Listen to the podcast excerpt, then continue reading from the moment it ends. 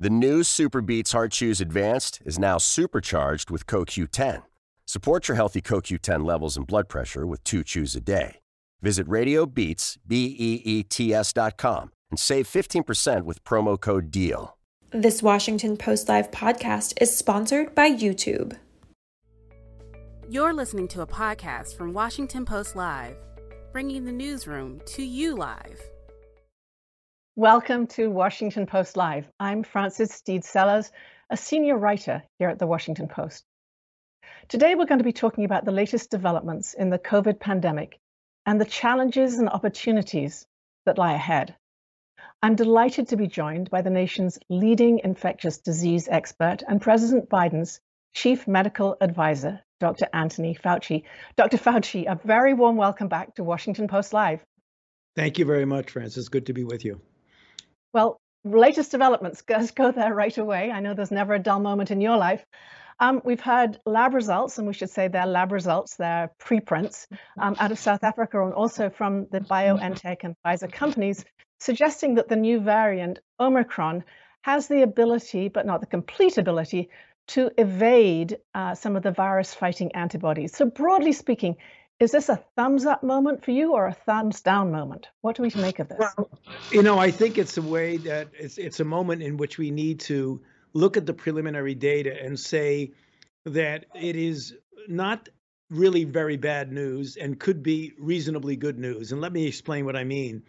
When you look at the antibodies that were tested against this new virus variant, the Omicron, the two shots that you get from an mRNA vaccine the degree of protection has gone down considerably. That's the sobering news.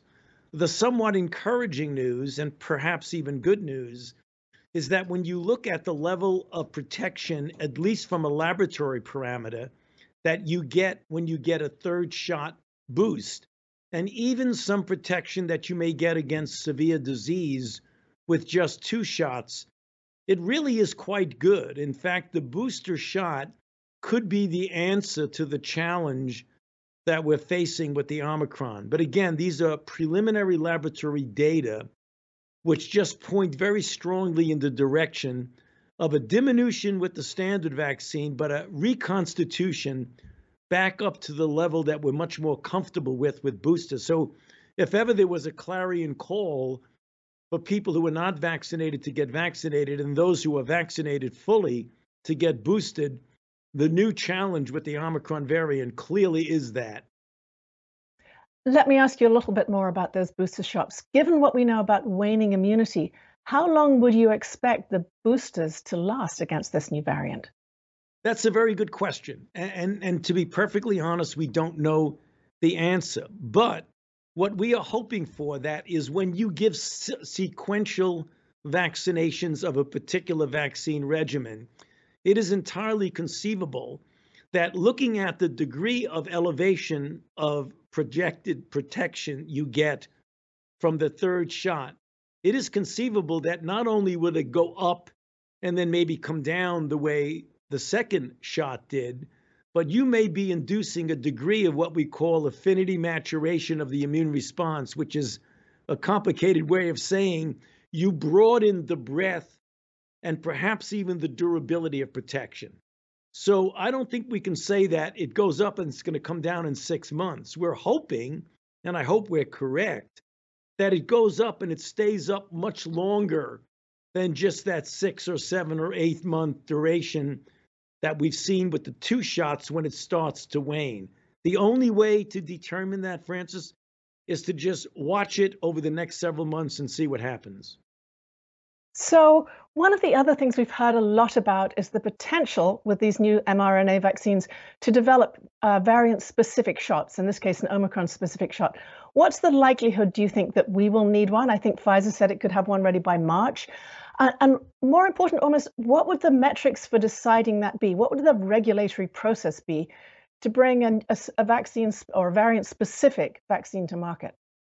Well, uh, let's take each of those questions one at a time. The answer is we are well prepared in the in, in the context of the pharmaceutical companies to be able to make variant specific uh, vaccines in a very timely fashion. That's one of the real advantages, particularly of the mRNA platform in that you can uh, have a great deal of flexibility in adjusting what the vaccine uh, immunogen is in the platform. So that's the good news. We may not need it, but we are prepared for the eventuality that we might need it. And when I say need it, I mean a variant, in this case, Omicron specific vaccine boost.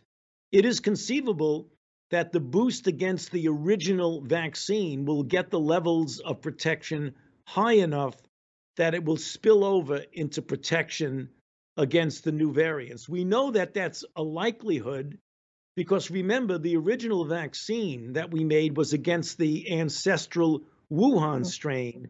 And yet, when you get a high degree of immune response, it spills over into alpha, beta, and delta, so that we know you don't absolutely need variant specific boosts for new variants. We might.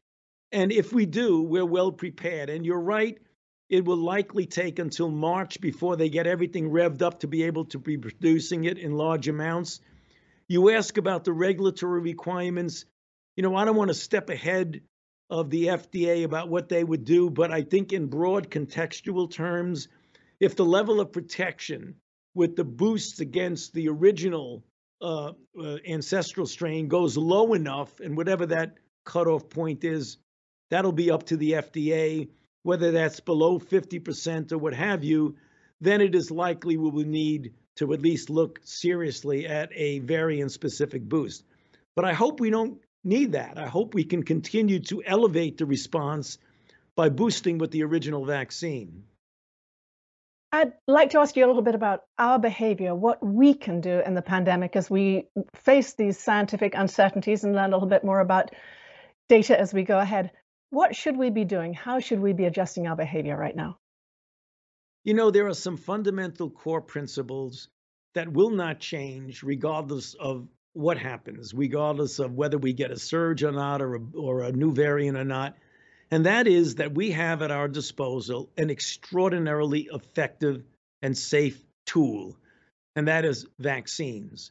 So, A, if you're not vaccinated and are among the 60 million people in this country who are eligible to be vaccinated, who have not yet gotten vaccinated, please, for your own safety, for that of your family, and for your communal responsibility of getting this outbreak under control, get vaccinated.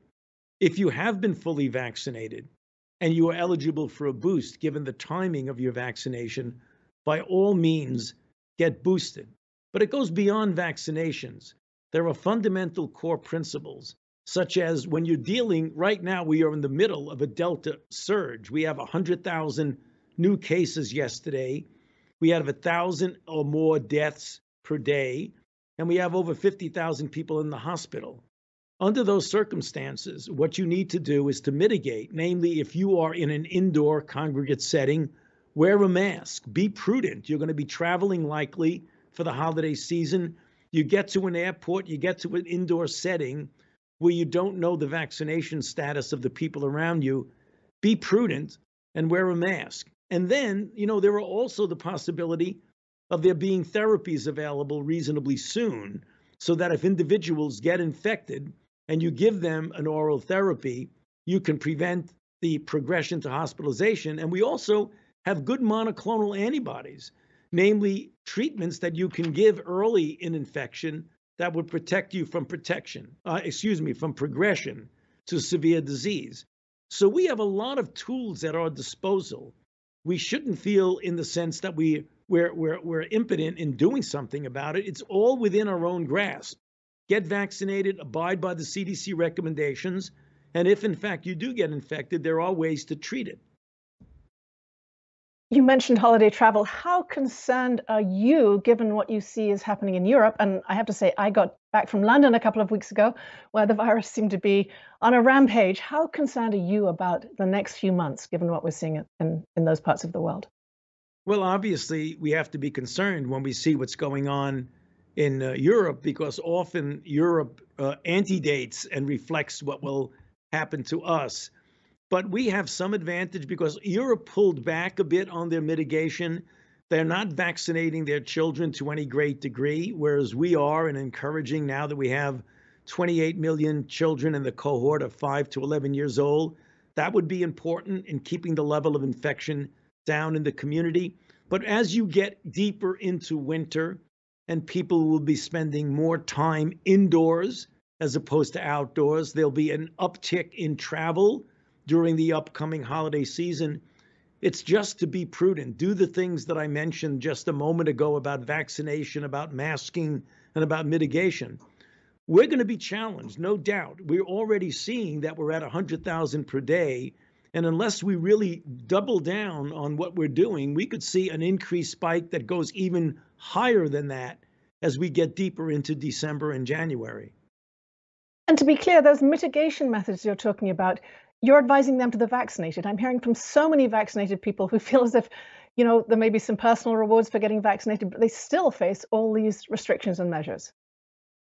Well, yes, that is just the reality of the situation. I mean, one thing that vaccinated people can feel comfortable, for example, let's take the holiday setting. You're with your family, you have grandparents and parents and children. When you get vaccinated and you have a vaccinated group and you are in an indoor setting, you can enjoy, as we have traditionally over the years, dinners and gatherings within the home with people who are vaccinated. And that's the reason why people should, if they invite people over their home, essentially ask and maybe require that people show evidence that they are vaccinated or give their honest and good faith word that they've been vaccinated. So, vaccinated puts you in a much different position than the extreme vulnerability of people who are not vaccinated because all you have to do is look at the data and look at those areas of the country, those, those states those communities that are under-vaccinated, there's no doubt they have a much higher degree of infection, a much higher degree of hospitalization, and a much higher degree of death. The data are really quite obvious. They're incontrovertible. That's the reason why we we essentially plead with people to get vaccinated. Let me ask you about one of the broader mitigation methods, and that's travel bans, which have been so controversial since the outbreak of Omicron in South Africa. Are these kinds of me- uh, methods warranted, or are they just to sort of show strength uh, when something new happens like this?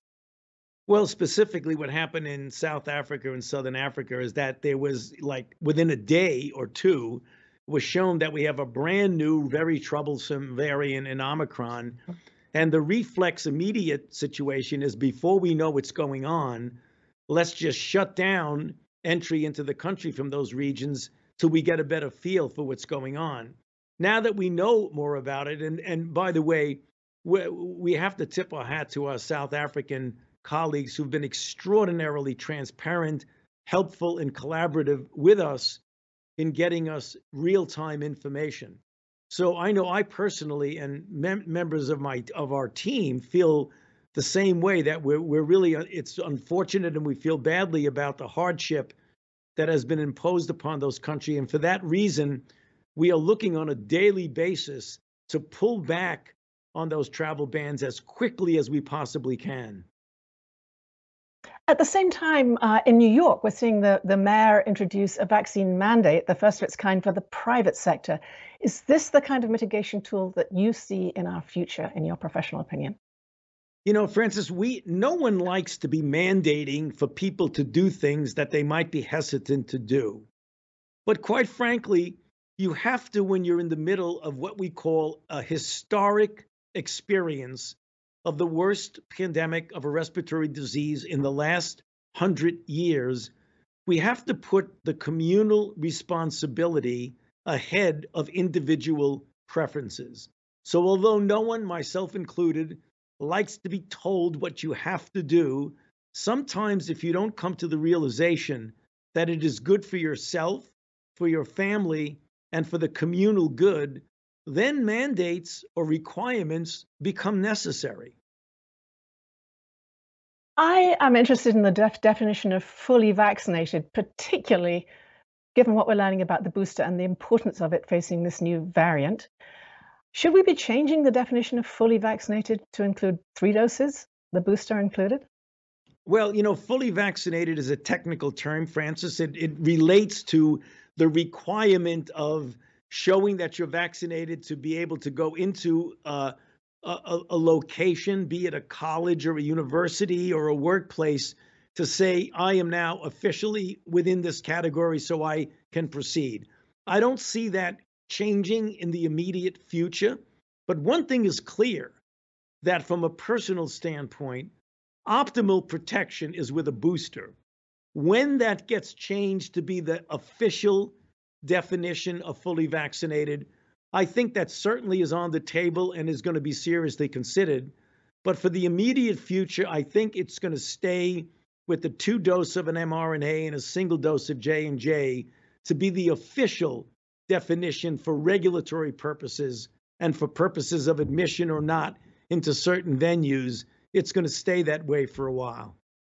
Despite the fact that we're seeing from Omicron that people who are vaccinated seem to be able to spread the infection. I spoke just this week with the man from Minnesota who was one of the earlier uh, people to uh, become or to uh, um, get the uh, Omicron variant. Well, yes, and that's the reason why I said literally every day we evaluate that, and I think that is clearly on the table and will likely occur. I just can't give you a day or a date when that will happen. This gets back to messaging. How do you continue to message the urgency with the continuing evolution of this pandemic? Well, that is obviously a problem. Anybody who is following what is going on uh, comes to a pretty obvious realization that this is getting to the point where the messaging, as intensive as it is, uh, is something that might require messaging plus requirements because we do have still 60 million people who are eligible to be vaccinated who are not being vaccinated. Now that we have the Omicron variant threatening us, I hope that triggers or spurs people to reconsider their recalcitrance to getting vaccinated. I do hope so.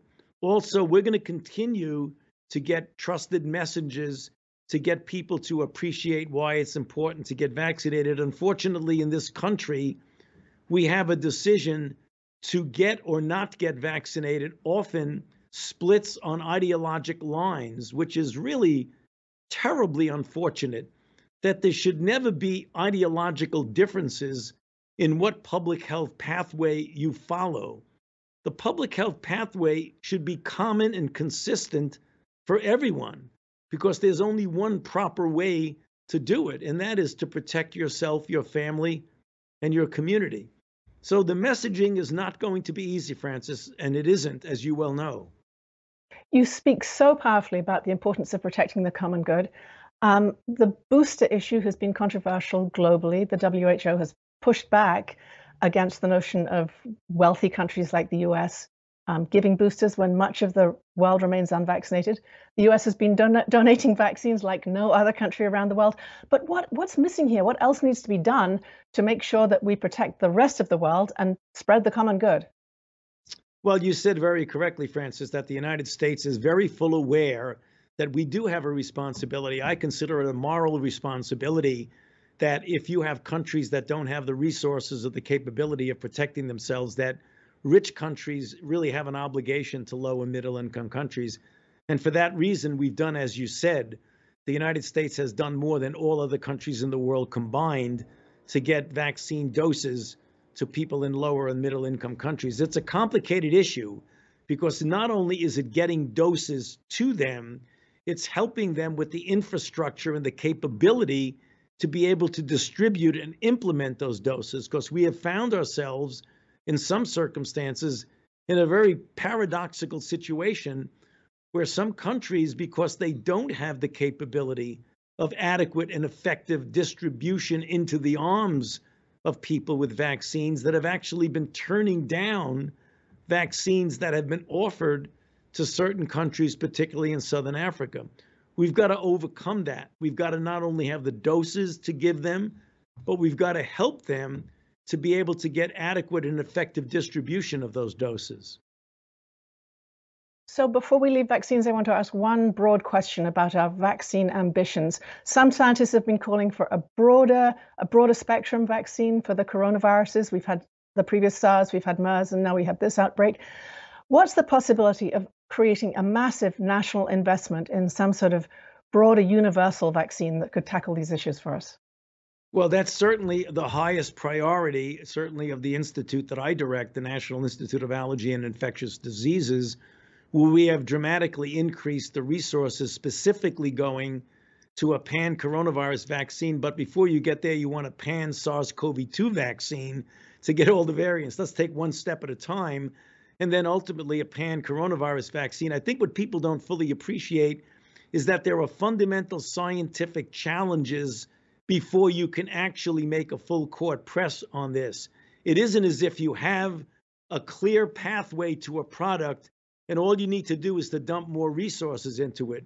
We are putting substantial resources into it, but there are certain fundamental scientific, I wouldn't say roadblocks, but scientific issues that need to be addressed. Once you get beyond them, and we have some of our best scientists working on that right now, then hopefully we'll have a really clear and clear and rapid pathway to this universal coronavirus vaccine. We certainly are making it a high priority. This has been a long two years, and my colleagues uh, Ashley Parker and Josh Dawsey recently reported that President Trump concealed a positive test for a week while he was traveling around. How surprised were you to learn that? Well, I, I can't evaluate my surprise or not, Frances. I was certainly uh, concerned about that. You know, I don't I don't make statements about individual people's actions, but I mm. can generalize it and say that it is absolutely important when people who know the status of their COVID 19 and know that they are infected to do whatever they can, one, to get care for themselves, obviously, but also to protect others from being infected by you. And that's the reason why the CDC has that strong recommendation that when you do find out you're COVID 19 infected or SARS CoV 2 infected, that you do whatever it takes to protect others from being infected by you, namely by quarantining and isolating yourself. Dr. Fauci, I'd like to finish with one question about your own personal experience over these past two years. Every public health measure is controversial, but nothing has been politicized in the way this pandemic has.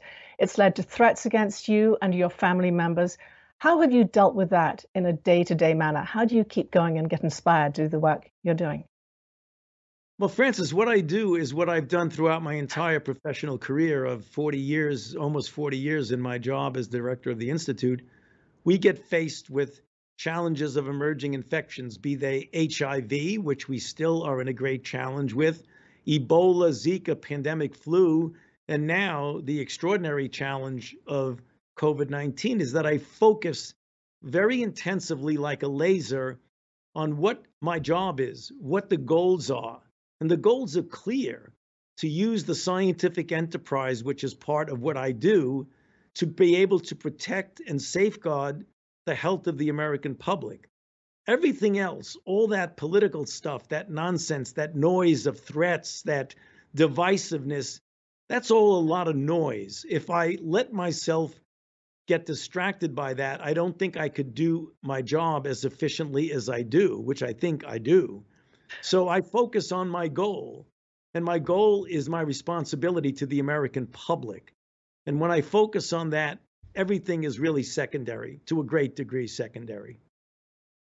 Dr. Anthony Fauci, we're very grateful for your focus on that common goal, the common good, and the scientific enterprise. Thank you so much for joining me today. Thank you very much, Frances. It's been a pleasure to be with you. Thank you for having me. I'm sorry that's all we have time for with Dr. Fauci. I'll be back in a few minutes with two school superintendents to talk about the challenges faced in their institutions. The following segment was produced and paid for by a Washington Post Live event sponsor. The Washington Post newsroom was not involved in the production of this content. Hello, I'm Elise Labott of American University, and today we're talking about the importance of finding authoritative information about COVID online. Not only is the nature of the pandemic constantly changing, but the politicization of issues surrounding COVID and the spread of disinformation has fueled public anxiety and affects how we're coping. To talk about the challenge online media platforms face in moderating healthcare content for billions of users throughout this period of rapidly unfolding new information about the pandemic itself, I'm joined by Dr. Garth Graham. He's the director and global head of healthcare and public health partnerships for YouTube. Garth, it's great to have you. Thank you for having me, Elise. Well, let's start by the sheer challenge that you're facing. You're overseeing health content on a platform that has some 2 billion monthly users, more than uh, f- about 500 hours of video uploaded every minute. And every day we're learning new information. It, take the Omicron variant, for example. This must be a huge challenge to make sure that misinformation isn't spreading on the platform. Talk to us a little bit about how you're navigating that challenge. Sure. You know, Elise, um, information is a determinant of health. It's one of those many factors that impact health outcomes. Mm-hmm. And so it's important that quality information be a part of, you know, everyone's regular life. Um, public health has kind of always understood the importance of good quality information, but you know, as we all know, the stakes have changed with information, and, and as you mentioned, some of the challenges and the opportunities are really there. We're able to reach so many people with good health information and educate individuals that that opportunity to get it right is so critical. So we, of course, um, you know, have a huge emphasis on misinformation and tackling misinformation. We removed more than 1 million videos from, of COVID misinformation from our platform. We've developed policies to detect and remove um, you know, misinformation related to COVID, but also misinformation related to vaccines overall. We broaden those policies, given the importance of vaccines in public health and in healthcare um, in general. Um, we need to also be able to reach people with the right kinds of, of good quality health information. So we work with the CDC, the World Health Organization, the National Health Service in the UK, um, the American College of Physicians here domestically, um, the American Academy of Pediatrics, and a whole bunch of other organizations to help bring quality health information um, to users at scale using um, our platform as you articulated. So I'm particularly interested in what you said about information being a determinant of health. How does that impact how you think about YouTube's role in public health, specifically um, as we get into this next phase of the pandemic? Yeah, I've been in um, healthcare and uh, public health a long time. And we need to rethink about how public health and clinicians in general engage platforms like ours to effectively communicate with people when they're looking for questions and again to kind of meet people as part of their overall journey. We need to be a part of the patient journey, a part of, um, of information seeking, and make sure that we're uh, meeting people where they are you know, I often say, you know, gone are the days when people were looking for flyers and billboards to get health information or in printed pieces of paper. People are looking for it um, in the palm of their hands and their phone when they look up um, information in general. So we have to be an active part of the patient journey, active part of um, the lives that people are living community. You know, you know, you spend maybe an hour or two hours or maybe three hours in a doctor's office in a healthcare setting, but you spend all those other thousands of hours out in the world interacting um, and that's a, that's how we want to be a part of that. I think public health in general, we want to meet people where they are and give them, um, making sure they're getting good quality health information and making sure that we're tackling issues around misinformation um, as well. So, you know, clearly this evolves. You're continuing to tweak as you go. So, talk to us about what you've found to be the best practices and lessons learned from the experience so far. We're, you know, kind of uh, almost two years into the pandemic. So shepherding YouTube's response to the pandemic, what do you think need works well and and where do you think you can make some tweaks? Yeah, you know, one of the things we learned was, of course, as I mentioned earlier, you know, being proactive and tackling issues around uh, misinformation. Um, but also, we have to think about how we reach people, like I said, with good quality um, health information. And so, how do you make that information both culturally relevant, you know, tackling issues around health literacy and meeting people where they are, and so, you know, we did a number of things. We have uh, Dr. Fauci as a part of the program um, later on um, uh, today. And, you know, we worked with Dr. Fauci and with people like Trevor Noah. Um, we worked with Dr. Fauci and paired with people like the rapper Fat Joe to make sure we're reaching um, the Latinx community. Um, we made sure we put CDC officers um, with all kinds of interesting creators to reach various segments um, um, of the world. We did this through the US, we did this globally in places uh, like Brazil, we did this in Japan. and we did this in the UK and all kinds of different places across the world. And so reaching people with culturally relevant um, uh, information that is both pertinent to their lives um, in places in which um, they would be looking for information in general, I think is an important part of not just the YouTube journey, but an important part of public health journey overall. And I think um, lesson learned for how we continue to reach people with health information in general post COVID 19. Yeah, I think that cultural context and that accessibility is so important because clearly online media platforms have an important role, not just working with these public health organizations to inform us and answer our questions, but also keeping us connected and feeling happy and healthy as people as we navigate this pandemic. Dr. Garth Graham, Director and Global Head of Healthcare and Public Health Partnerships at YouTube, thank you so much for joining us. Thanks for having me. And now, back to Washington Post Live. Welcome back. For those just joining us, I'm Frances Stead Sellers from the Washington Post. My next guests are two school superintendents Dr. Deborah Duardo from Los Angeles County and Dr. Gustavo Balderas from the Edmonds School District in Washington State. A very warm welcome to you both. Thank you. Thank you, Frances. Dr. Duardo, let me start with you. Uh, unfortunately, the Omicron has injected a new sense of urgency into our pandemic response. How are you preparing your district for what some experts are calling a new pandemic winter? So we actually have 80 school districts in LA County, and we're working with all 80 school districts, almost 2 million children. And really what we're doing is making sure that all of our districts have accurate information, that we're working very closely with the Department of Public Health and ensuring that our districts have access to COVID testing, um, that they have all the information that they need, that they need, that they have the PPE equipment, masks, um, and that we're providing support to our districts and getting accurate information out to our communities. Dr. Balderas, the school in your district had to close, I think, in October because of an outbreak. And I'm interested in this, this very difficult juggle you're having to create between safety and also creating the transitions between remote and at home learning. How are you doing that and how are you preparing for this difficult winter ahead?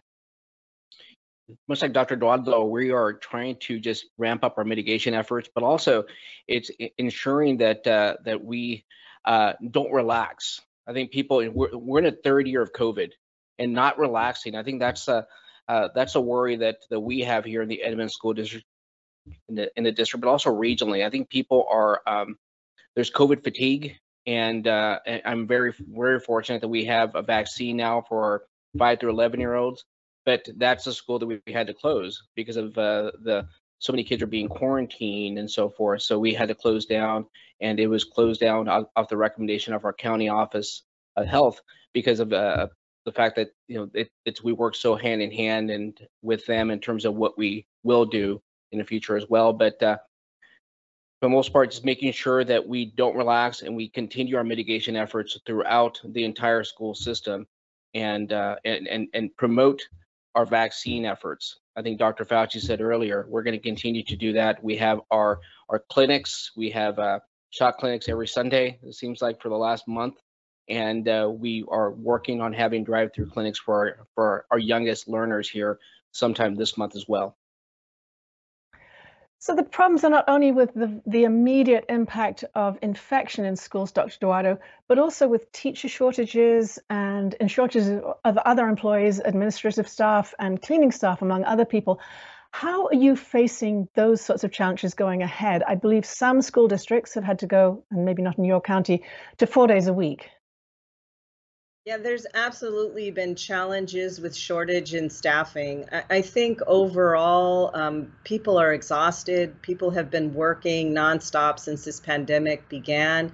Uh, people who could retire and you know were concerned about exposure or did retire. So we've been working very hard to make sure that we're getting as many people as possible that can serve as substitutes, working closely with our universities and colleges, uh, reaching out to retired teachers and administrators, uh, really working with everybody that we can to say that we need to um, get as many people as possible that are qualified um, to come into the profession and support us during this time of crisis. So we're working hard to make sure we're filling those shortages and also looking at future pathways to get as many people as possible looking into the teaching profession. I'd love to follow up with you, Dr. Balderas. Have you come up with any successful strategies to either keep teachers in the schools at this difficult time or to bring in new ones to fill some of the spaces. Much like Dr. Duardo, we're working with our uh, university partners to see what, uh, you know, trying to hire uh, as many people as we can, but we're in the same situation everybody else is in the metro area. So just trying to incentivize our, our, our staff and uh, trying to work with our our partners to see what we can do to try and get more people into the field. But we're no different than any other private sector that's also, when I go down the street, it seems like there's help wanted signs everywhere. So it, I think there's just a labor shortage, and we're in a public school system. We're a reflection of the greater uh, impact that COVID's had, and there's uh, there's shortages everywhere. But uh, I, we do feel the impact, especially in um, uh, in all sectors, from our paraprofessionals to our teachers, but also our transportation department and food services department. So it's a, in all sectors we're we're we're struggling to to keep up with um, COVID fatigue and also just lack of workers that are out there. Yeah, so Dr. Duardo, we heard from Dr. Fauci about how important mitigation strategies are. We also know they can be lightning rods.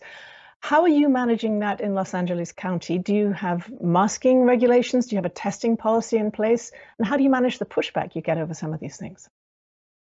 Yeah, we're using every mitigation uh, measure that we have in place. As I said, we've been working very closely with the Department of Mental Health um, in LA, I mean, the Department of Public Health, as well as the Department of Mental Health. As we know, there's been a crisis in our children in terms of their well being and mental health as well. Um, but we have measures in place. Um, all students are required, all, all everybody, students and adults are required to wear masks when they're on our school campuses. Um, we have requirements for vaccinations. Um, all of our employees are required to be vaccinated. Uh, there are measures mandating students to be vaccinated.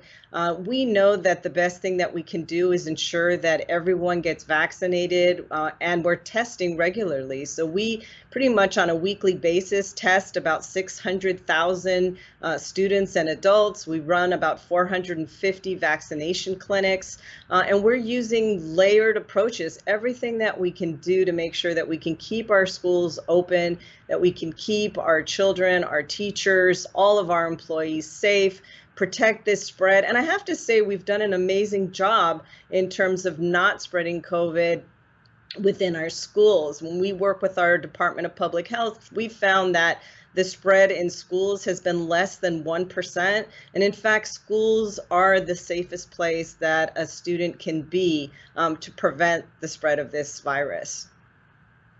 Your answer brings me exactly to a question about mental health. The US Surgeon General just uh, yesterday, I think it was, talked about the devastating impact that the pandemic has had on young children. So, Dr. Balderas, how are you coping with this enormous mental health challenge on top of the ongoing logistical and challenges you are facing? So, just not the students, but also the staff, correct? So, mm. and, and also the broader community. I think everybody has experienced some level of trauma. I read a study, the McKinsey report, where I think 43% of kids uh, experienced some level of moderate depression during uh, during during the peak time of COVID, and that's uh, where we try to hire additional social workers, trying to have wraparound services for kids, and try and provide additional supports out in our communities to our families. And uh, again, just access to mental health supports is needed, and this is something that's uh, beyond COVID that we're going to continue to do. It's just how do we provide more wraparound services for our students because we have kids basically six hours of the day, but the other hours of the day they're not with us. So how do we make sure that we provide wraparound supports to our students? But especially right now during COVID, we are seeing um, a great strain in terms of uh, our students being traumatized by this, and we're seeing uh, some spikes in terms of the student behavior that we have not seen before. Everybody cares about what's going on in schools, and we have had a lot of viewer questions. I'd like to read one to you. It comes from Nancy Lesson, who writes in and asks, what are the strategies for keeping students safe at lunchtime in school cafeterias as students eat unmasked? And maybe Dr. Duardo, you could tell us what you're doing in Los Angeles County. We're making sure that to the extent possible, we have students eating outdoors whenever that's possible, making sure that they're maintaining that six foot feet of distancing, uh, making sure that um, we're reminding students that they should only have their masks off while uh, eating or drinking food, uh, making sure that they're not sharing food, that they're washing hands, that all of our uh, environment has been disinfected and clean and just really following everything the Department of Public Health tells us that we need to do to ensure uh, the prevention of spreading this in our schools. So one of the things that could potentially, uh, probably prevent spread is vaccinations. Uh, Dr. Balderas, uh, we've heard Dr. Fauci talk about the importance of vaccinations. Your schools require immunizations against many other diseases. Do you think the COVID vaccines should become a requirement for those children who are eligible? I absolutely do believe that they should be a requirement and like and get into the cycle so our kids uh, again we can come back to some level of not having to wear a mask in the future. Again, this is a third year and and this is causing a trauma for kids. I think what what what I've found is kids have lost a lot of experiences during the last since March 2020 when we had to close down, and and that and those ex- loss of ex- lost experiences, loss of connectivity with their friends, really physical connectivity, uh, maybe socially they were online and so forth, but has caused that trauma and, and will continue. So I do wish that the vaccine would be mandated uh, and put it on a cycle like every other um, immunization that is required. Your governor, uh, Gavin Newsom, Dr. Duardo, has been one of the first to come out and say that he would back such a mandate in schools. How would you go about implementing that in LA County? Well, it's not any different when you think about we already have about 10 vaccinations that students are required to have in order to attend school and to keep everyone safe. So we have measures in place to make sure that we're reaching out to parents, providing information, making the vaccination process as convenient and easy as possible. You know, a big part of it is fighting inaccurate information that's out there. And so a lot of our work is reaching out to parents, in, via town halls, uh, through um, various measures to make sure that they're aware of what the vaccine is, how important it is to keep their children safe and healthy.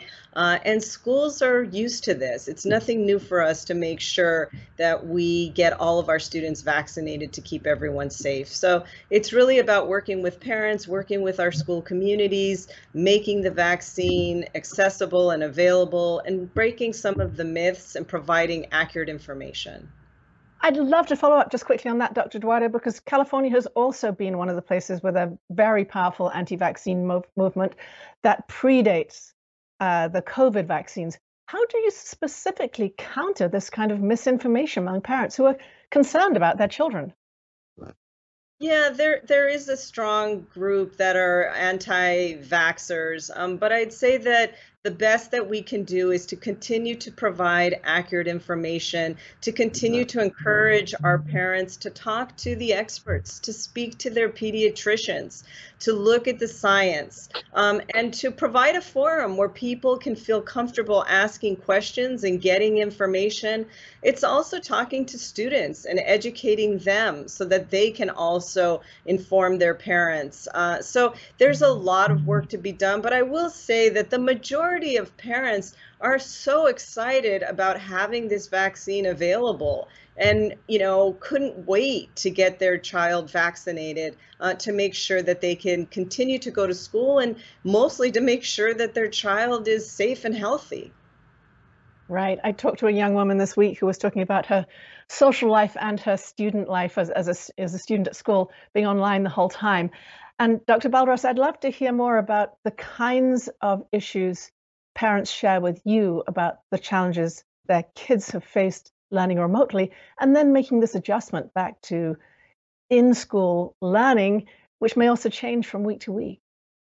Well, absolutely. So in Washington State, we were one of the uh, the last states to really reopen. So we opened in a hybrid format in April, and this year, you know, we're uh, we we're about 93% of our kids are in person, and uh, we did stand up a remote academy as well, K-12 but uh, they, what I heard from parents is a lack of connectivity, which should be a utility in my in my perspective. It should be something that just required for us to really work on as a as a society to have access to Wi-Fi, um, effective Wi-Fi for families. But uh, that's one of the things I heard. We were able to adjust pretty quickly with our technology, but um, also what I heard uh, this the screen time, and we were hearing that before COVID, the amount of screen time kids are on either their phones or laptops, and that of course, you know, was a was a saving grace for us in terms of having technology, but also I think we need to rethink in terms of how much screen time our kids truly do have in the future. But uh, but also it's not the same as being in person. So one of the things is just making sure that uh, we continue to um, work on our recovery our educational recovery for our kids because we know that there has been an impact, especially where our students most marginalized. There's been a tremendous impact for those kids compared to others. So continue to work through that, and it's going to be a multi-year solution to this. This is not going to be something that we we saw within a few months. This is something that's going to be ongoing in every system in the U.S. We didn't invite this experiment upon us, but it's been one for the past few years. We've changed our lives dramatically, and I'd like to ask you both, and maybe we can start with you, Dr. Duardo about what you've learned during these last two years that you think could be used to improve public education going ahead.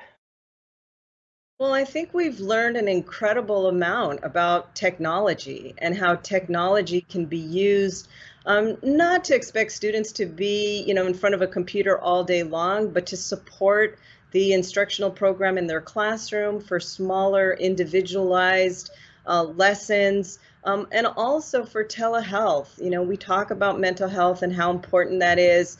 And, and and it's been stigmatized. But for some reason, when you have a counseling session online, we found that many of our parents and students were more more willing to participate. So continuing um, with technology. Um, I always think it's incredibly important that we listen to our parents and student and that community voice. And I think because of this pandemic, we've had an opportunity to really bring in all of our stakeholders and to work together to see um, how we can improve outcomes for students. Um, and I just think that um, we also realize that this um, pandemic didn't impact everybody in the same way. So, really looking at everything through a lens of equity and making sure that every single one of our students has access to exactly what they need in order to do better. Um, there are some things that we don't want to go back to the old normal. It's an opportunity for us to look at public education and to make gains. And I think technology and the community involvement is going to make a huge impact on where we head in the future. For our last question, Dr. Balderas, I'd love to you to answer that too. What do you think you're going to take from the pandemic that will adjust the way that the Edmonds School District uh, performs its public public oof, sorry public education in the future? Absolutely, Frances. I, think uh, to piggyback on Dr. Duardo is our technology and how do we utilize technology to really access and and have learning extensions using technology, different pathways using technology, but also the communication that we've uh, experienced with parents and families using the technology that we do have.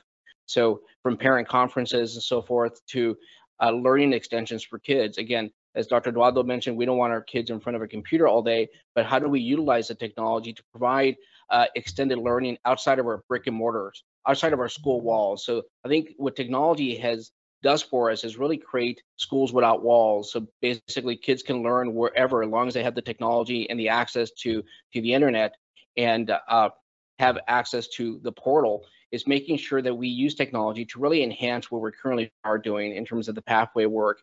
But uh, the communication with families is it has been critical using technology. I see that always being present. And as also like Dr. Duardo mentioned, you know, we can't go back to the new normal because uh, the old normal because the the old normal wasn't great for all kids. So I think technology really um, is a game changer in terms of what we can do to really impact um, all our students. But we need to make sure that we have the right access to that technology in terms of just outside of uh, the school walls. With and that really has to do with making sure we have appropriate internet uh, services to our families, but also the training that goes along with that. I think some of our families, you know, I have 130 languages here, so there's a lot of need in terms of translation, and a lot of families, um, again, need that extra support, and we need to be able to provide that support for our families. What important messages those are about equity and access, and ones we need to remember and work with going ahead. Dr. Balderas and Dr. Duardo, many, many thanks for joining us today. Thank you so much. Thank you. Thanks for listening. For more information on our upcoming programs, go to WashingtonPostLive.com. What if I told you that you can support your blood pressure and healthy CoQ10 levels with two chews a day? The new SuperBeets Heart Chews Advanced is now supercharged with CoQ10. That's like getting CoQ10 for free. Our powerful blend of beetroot, grapeseed extract, and CoQ10 supports your cardiovascular health. Visit radiobeats.com and find out how you can get a free 30 day supply on bundles and save 15% with the promo code DEAL.